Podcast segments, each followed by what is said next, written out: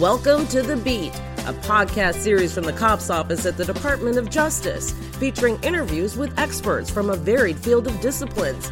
The Beat provides law enforcement with the latest developments and trending topics in community policing. Hello, and welcome to The Beat. I'm Jennifer Donelan, your host. We are taking you to Oklahoma City, the Oklahoma City Police Department has a force of 1,169 officers and 300 civilian employees. The department has a central police headquarters and five substations covering over 2,500 police reporting districts, averaging a quarter square mile in size. The Oklahoma City Police Department is responsible for protecting and responding to calls within almost 700 square miles. Oklahoma City is the state's largest city with a population of 681,000 and is the 22nd largest city in the United States. Oklahoma City resides firmly in what is known as Tornado Alley, and it came to international attention following the 1995 bombing of the Alfred P. Murrah Federal Building by Timothy McVeigh. That blast and building collapse killed 168 people and injured more than 600. Throughout the United States, there are approximately 800,000 officers working in 18,000 state and local law enforcement agencies. On any given day, there are officers who answer a call for service that can only be described as traumatic or emotionally taxing. Historically, these officers had few resources to help them cope with these experiences. The result? Officers remaining on patrol without the opportunity to first safeguard themselves, which is obviously a terrible position for the men and women of law enforcement to be put in. And it's one that has the potential to negatively impact fellow officers, an officer's family, and the community that these officers serve. So, to say the least about the officer who actually experienced the trauma.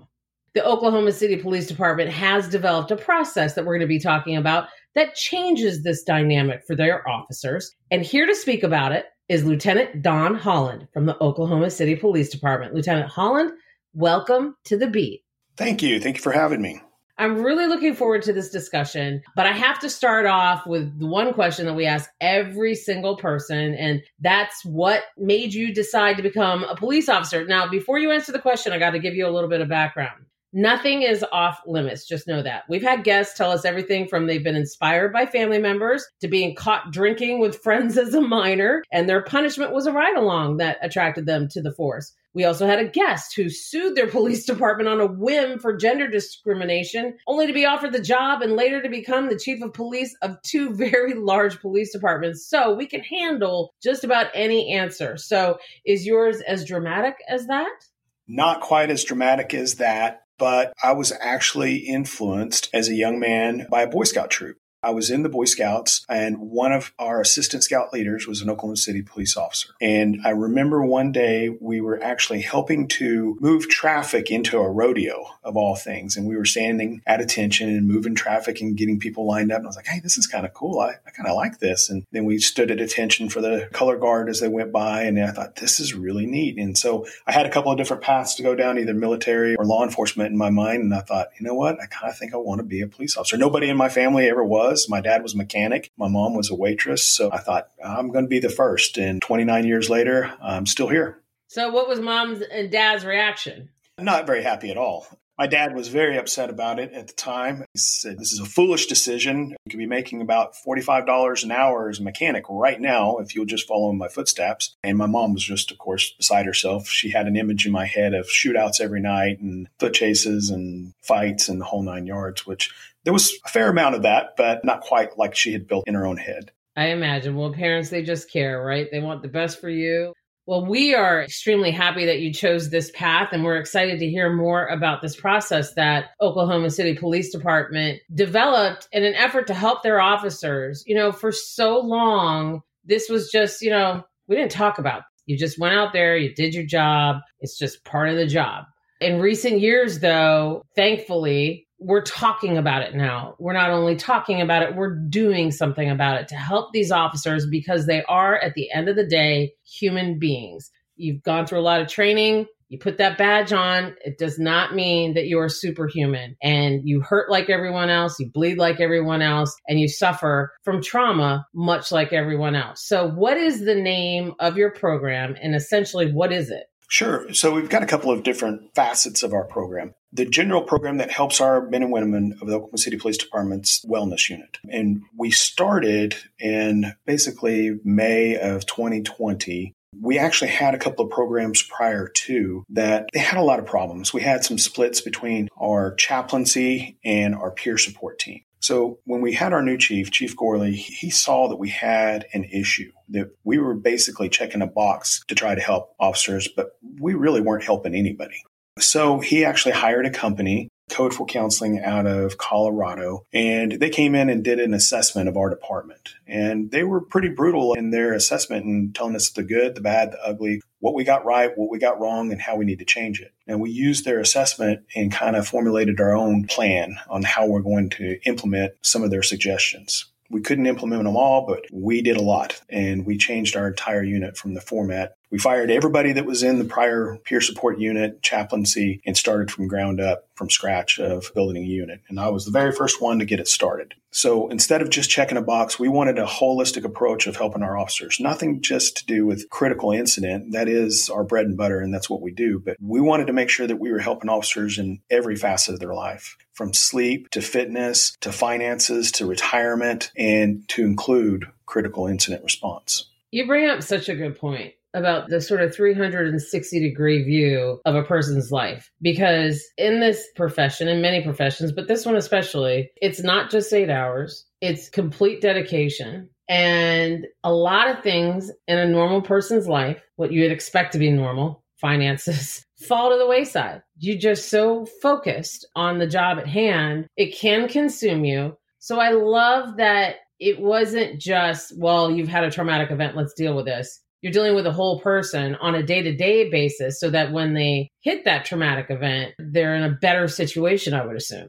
That's exactly right. And, you know, we knew that we had officers who were overextending themselves or working extra jobs and working themselves to the bone to try to make ends meet, or they were buying the toys that they couldn't afford and relying upon extra duty assignments or extra jobs to be able to afford that. Well, you come along and you get into a traumatic event here in Oklahoma City. If you're involved in an officer involved shooting or an in custody death or maybe a fatality accident where somebody is killed because of your response or you're directly involved in that fatality accident, you're going to be put on what's called administrative leave. Well, administrative leave means you don't get to work any extra jobs. There are no extra duty employments. You get your base salary. And if it is of a criminal nature, you don't get paid at all the chief can make the decision to put you on administrative leave without pay, depending on the situation. So we really wanted to preach to the officers be prepared. Don't rely upon extra jobs. Don't rely upon these extra duty employment to be able to get you by. And here's how we can help. We actually have a master planner with Dave Ramsey. We've got a couple other resources that we use and we them out to be able to help officers to get a budget and a plan together so that if they're put in those positions, it's not near as stressful as it would be otherwise. Well, to me, that also sounds like you're taking stress off of them, you know, just on the day to day. Mean, if you're carrying debt and you're worried about how to pay the bills, it's causing stress on you, stress on your family, and you're not performing at your level best just on any call, I would assume. Have you seen positive outcomes? Just talking now about the financial and maybe the fitness, you know, the pieces that we don't necessarily think about on that day to day basis. Yeah, absolutely. We have. We've had a lot of people take us up on our offers, being able to get a budget together free of charge and be able to help their finances. I mean, we have people that come into our office and just head in hands, just, I don't know what to do. And that's where we feel really blessed to be able to say, we do. We got the resources to be able to help you to get through this. This is not the end. It's not hopeless, helpless. I'm glad that you came and saw us, and here we go. This is how we're going to fix this. And being able to turn some lives around. And you're right, it changes everything in their work because if they're not tired from working extra jobs while you know, on their regular duty, they go work a 10 hour shift. We work at eight days on, six days off, 10 hour shifts. And let's say they go pick up another extra job five hours after that. Then they're going to work tired, lethargic, not their sharpest. And we want our officers to be their absolute sharpest when they're out there on the street It also alleviated a lot of stress at home with the spouses worried about not only extra jobs, but making ends meet and being able to keep up with their bills. So we teach it in the academy. We start right from the very beginning. We teach in the academy on financial piece and, and how you can be financially stable. And we take it all the way to retirement and how starting now is important. And that gives them something to look forward to and a goal to have whenever they leave. We do it with officers as well. October was Financial Awareness Month. We sent out several flyers. We got in contact with the entire department via email to let them know, hey, we're here with you. We actually utilized one of the programs that Code 4 Counseling had suggested was an app, and we chose Lighthouse. Well, they send us a monthly newsletter, and that monthly newsletter for October happened to be nothing but financial stuff. So I forwarded that out to the entire department, and we had a tremendous response. So these men and women are listening, they're hearing it, they're seeing it, and if they need it, most of them, I would say a good portion, are, are taking advantage of it. You know, that department buy in too is huge. That's going department wide, and that means a lot. That is a mission. That's really showing a lot of support for these officers. Kudos to you on that. So, let's talk more about when you started this. What was that like? Was it met with resistance for those of our listeners who are thinking about launching similar programs? How could you save them some time and stress as they're planning theirs?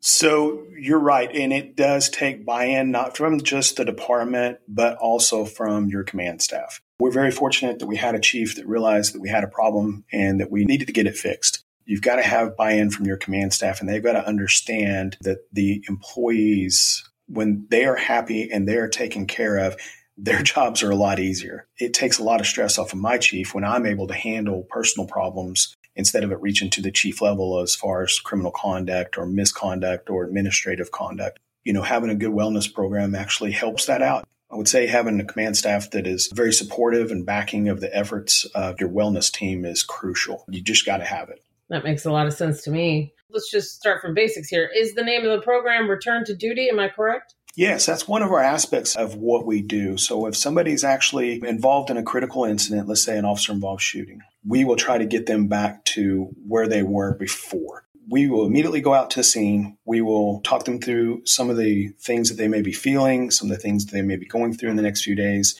some of the things that might pop up in their head, sleep deprivation. We tell them to watch their alcohol consumption their anger, their mood, and we'll kind of go over what their spouses may be feeling. We will actually, we've got a family support team, and we will assign one of those folks to the spouse of that officer who's involved, be it male or female. And they'll reach out to the spouse. And these are spouses of officers who have been involved in critical incidents and can tell them what's going to happen and what the process is and what they should be feeling.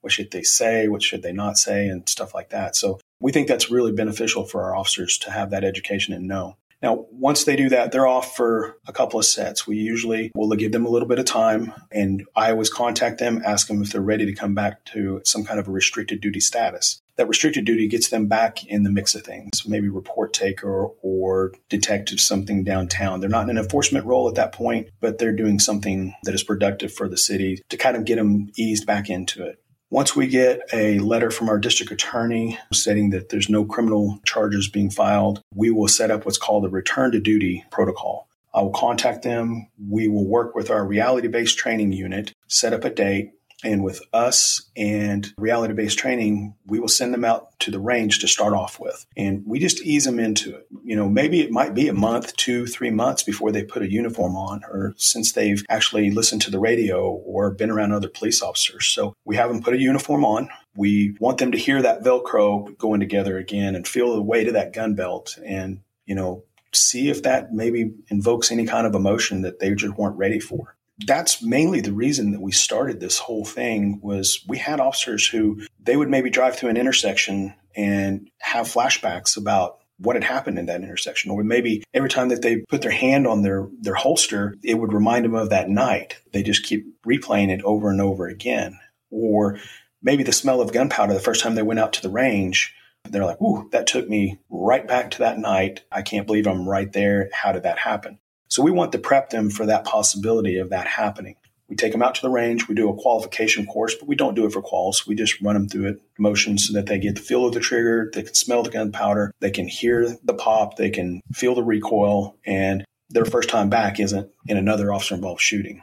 Then we run them through some scenario based training and we're checking on them throughout the day to make sure that they're okay. This is not a form of role play therapy. We don't want to reenact their traumatic event. We are just getting them ready to be productive back into law enforcement. So we're easing them into that in the most controlled environment that we possibly can. And from what you're saying, it sounds like it's the officer's personal progress that drives sort of the speed through which they return to duty? Or are there target like we're trying to get them there in three months and then after the three month mark we move them to phase two? Like how does the timing of it all work? Because i assume speaking realistically at some point you've got to get them back on the street if that is the game plan correct? Yes I, you know what? I haven't found that limit yet. Honestly my chief has told me that however long it takes that's how long it's going to take we haven't pushed that envelope or that limit yet. After a couple of months, most officers are really ready to come back.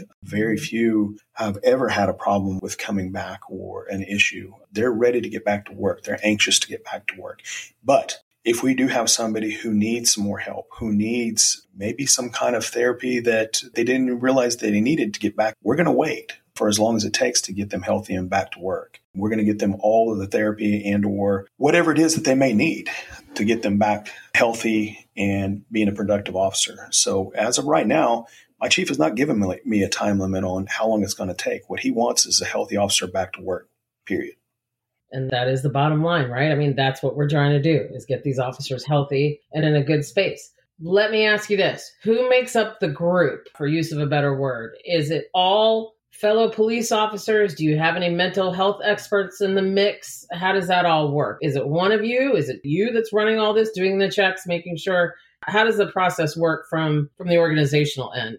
Oh gosh, no. Thank God it's not just me. I would burn out in about a month you know 1100 officers plus 300 plus civilians and we're taking care of all their family. There's no way that one man can do this. Staffing is important. When i started off it was me and part of the assessment was us actually bringing two full-time officers in to help me the coordinator. What we found shortly is if you build it they will come. We marketed ourselves out there. We did a phase three in service on what we do, the new unit, who we're here to help, how we're here to help you. And before we knew it, we were overwhelmed with assisting officers, which is a great problem to have. We wanted that. So I had to hire another sergeant. So now I've got three sergeants plus myself. We also have a part time unit, a volunteer unit, and that's made up of about 40 officers that are spread all throughout the department from detectives in patrol they work part time. They help us with on call after hours and on the weekends. We will assign them to people sometimes if we are just too overwhelmed inside the full time office. And then I have a family support unit, like I mentioned earlier. Those are spouses of officers that are part of the wellness unit. And then I have a civilian support team that is a volunteer. Those are dispatchers and office assistants that have went through our training, and I'll go over our training here in just a minute. And then we have a 16 man volunteer chaplaincy team that also assists everybody. So I've got lots of backup. I've got lots of help to be able to get this accomplished. We do a lot of office visits. We do a lot of lineup visits. We do a lot of hospital visits, home visits. We're a very active team. We really try to make sure that the men and women in Oklahoma City Police Department know that we're here for them. That is quite an investment. And this is an action that requires that level of investment. Let me ask you, let's return to that word full time. So, yourself and your sergeants, are you solely dedicated to this? Is this what you do sun up to sundown? Are you assigned to other job? And when the call comes, you sort of activate? How does that work? No, ma'am. This is my full time job. Mine and the three sergeants that work with me, we have our own office. It's in a corner of headquarters, kind of tucked out of the way. So if somebody wants to come in and visit us, it's not a big production. Nobody notices them coming in and out. We are full time wellness. That is all we do. That's it. We don't do anything else. That's awesome. And you're right about providing that quote unquote cover for privacy. That's real. Some people won't come forward because they don't want people to, you know, think about them a certain way and perceive them as, you know, damaged in some way and they could be embarrassed. So that does allow for their privacy, which is great. And then your volunteer team, that almost sounds like a peer support team. Is that what I would equate it with?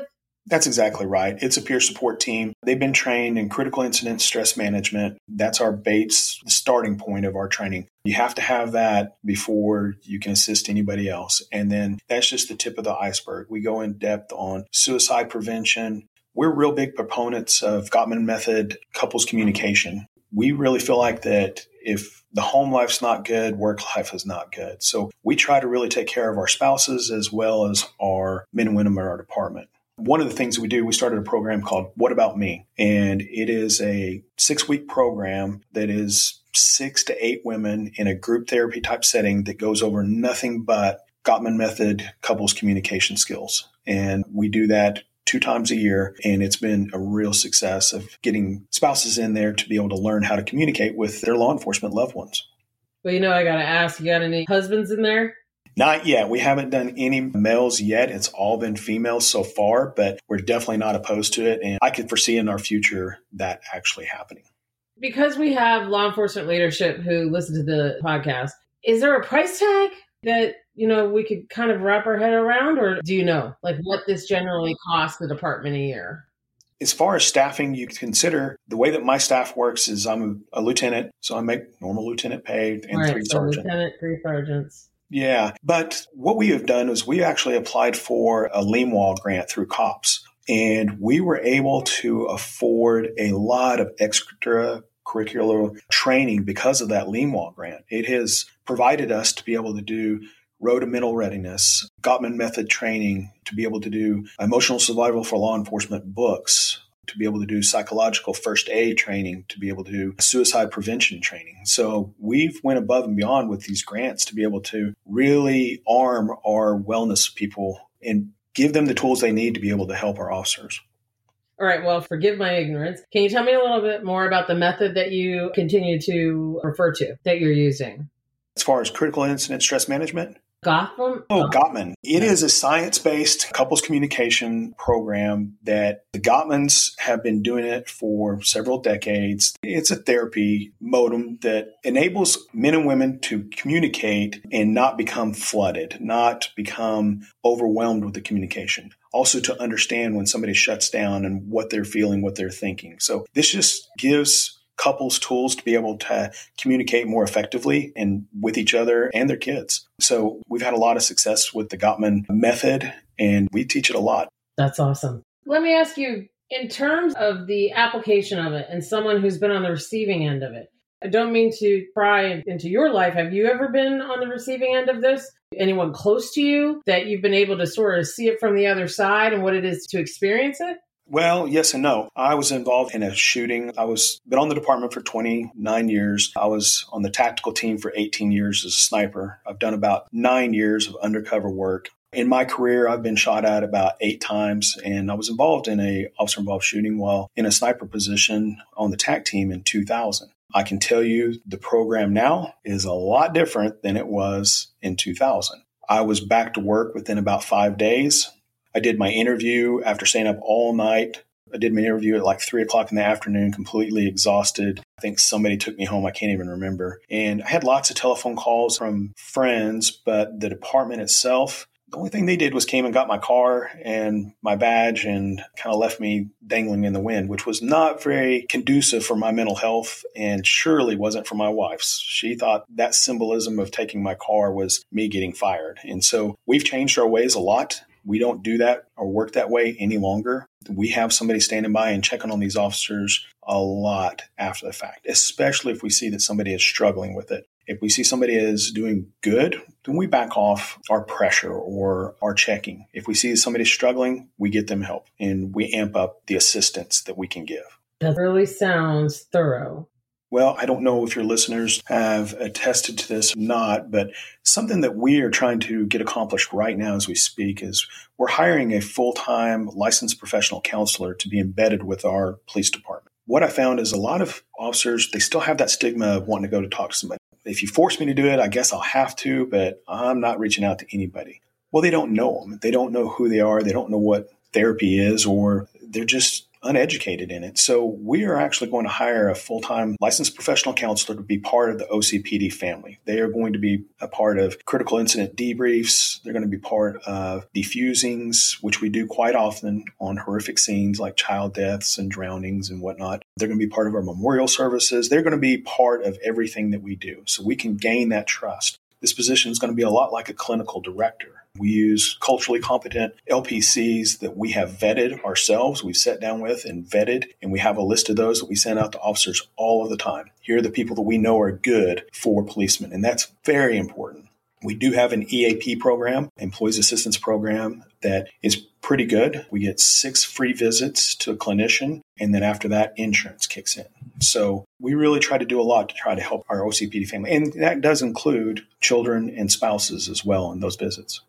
You know, the whole time you've been talking, I've been wondering about that counselor aspect with this because I know some departments have counselors on staff as it stands. Did you have that prior to the position that you're hiring now and you're just hiring one specific for your particular unit? Or is this going to be the first time you're bringing a licensed counselor on board to the department? This is the very first time. I'm not going to lie. I'm a little nervous. I'm hoping that I pick the right person that is crucial. That's crucial for my position, and it's going to be crucial for LPC. You've got to hire the right person to be able to do that. So I am very nervous about it. I'm hoping that we do pick well. I'm relying upon the national FOP to help me in the vetting process of being able to pick the right person. Sherry Martin with the FOP, she's fantastic. She's got this down packed, being able to do this. So yeah, we're going to rely upon others to help us to get the right person in to help. We've kind of got a short list already put together of some folks that have been stepping up and really going above and beyond to help our program. So I'm hopeful that that will be very successful for us. Another thing our chief really wants is a full time chaplain. We haven't had a full time chaplain in a long time, and he feels like it's very important for us to have that chaplaincy here in the department as well. So I will be a coordinator over both of those positions, as well as the volunteer squad, as well as the full time sergeants. It's investing in the physical, psychological, and spiritual your officers. That's great. Let's go back to we got some of the, you know, the practical costs. Let's talk about some of the benefits and maybe the benefits that we can't measure in dollars. Are you seeing any of that in terms of I don't know, drops in citizen complaints, better interactions between officers and residents. Is there anything that you could give us some insight to on unseen benefits, the type we can't capture with a figure?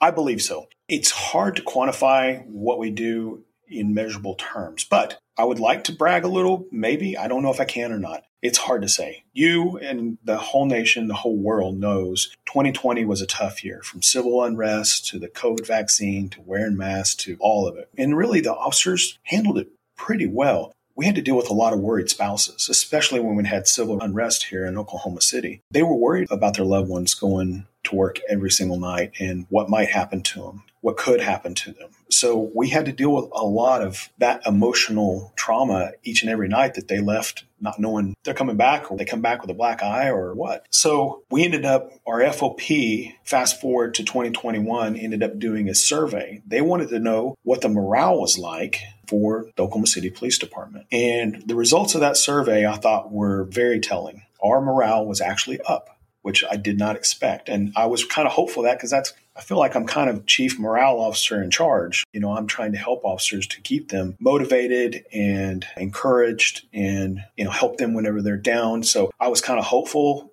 But with a bad year like that, I wasn't very optimistic. So, to my surprise, morale was actually up.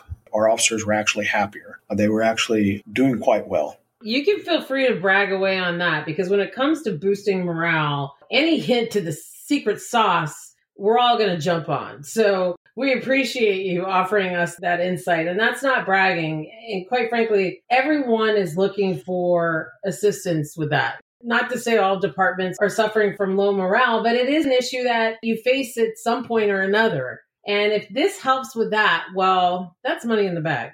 Well, I agree with you. And what it really does is it shows that we care. Shows that our command staff cares and that we have officers, brothers and sisters on this department that do care you know, unfortunately, we have had two suicides under my watch, and both of those were really tough. They were going through some stressful situations, and, you know, those we take really, really hard. But we've also had officers that we've saved. One of the things that we're doing right now is we're working on a video of an officer that he wants to give testimony. And maybe this is another one of those things that you can quantify as something really good, but he wants to give testimony on how we were able to help him to save his own life. So we're working on that now and it's in production and we're going to release that to the department hopefully soon with approval of the chief. But it's very motivational, it's very moving, and it's very eye opening on the despairs of when officers think that they're all alone and they're absolutely not and having a program like this that shows that you care, that's really, I think, of asset to any department. Any department. And that's why I know there are going to be people out there that would like to learn more from you about how you put this all together, your do's and don'ts, your lessons learned, the training, etc. So if someone wanted to get in touch with you to learn more about all aspects of your program, can they reach out to you? Absolutely, yeah. yeah. We're an open book. We want to be able to help as many people as we can. And I definitely don't know everything. I have definitely got a few knots on my head on learning the hard way on things to do, not to do. So I wouldn't mind guiding somebody through that as well.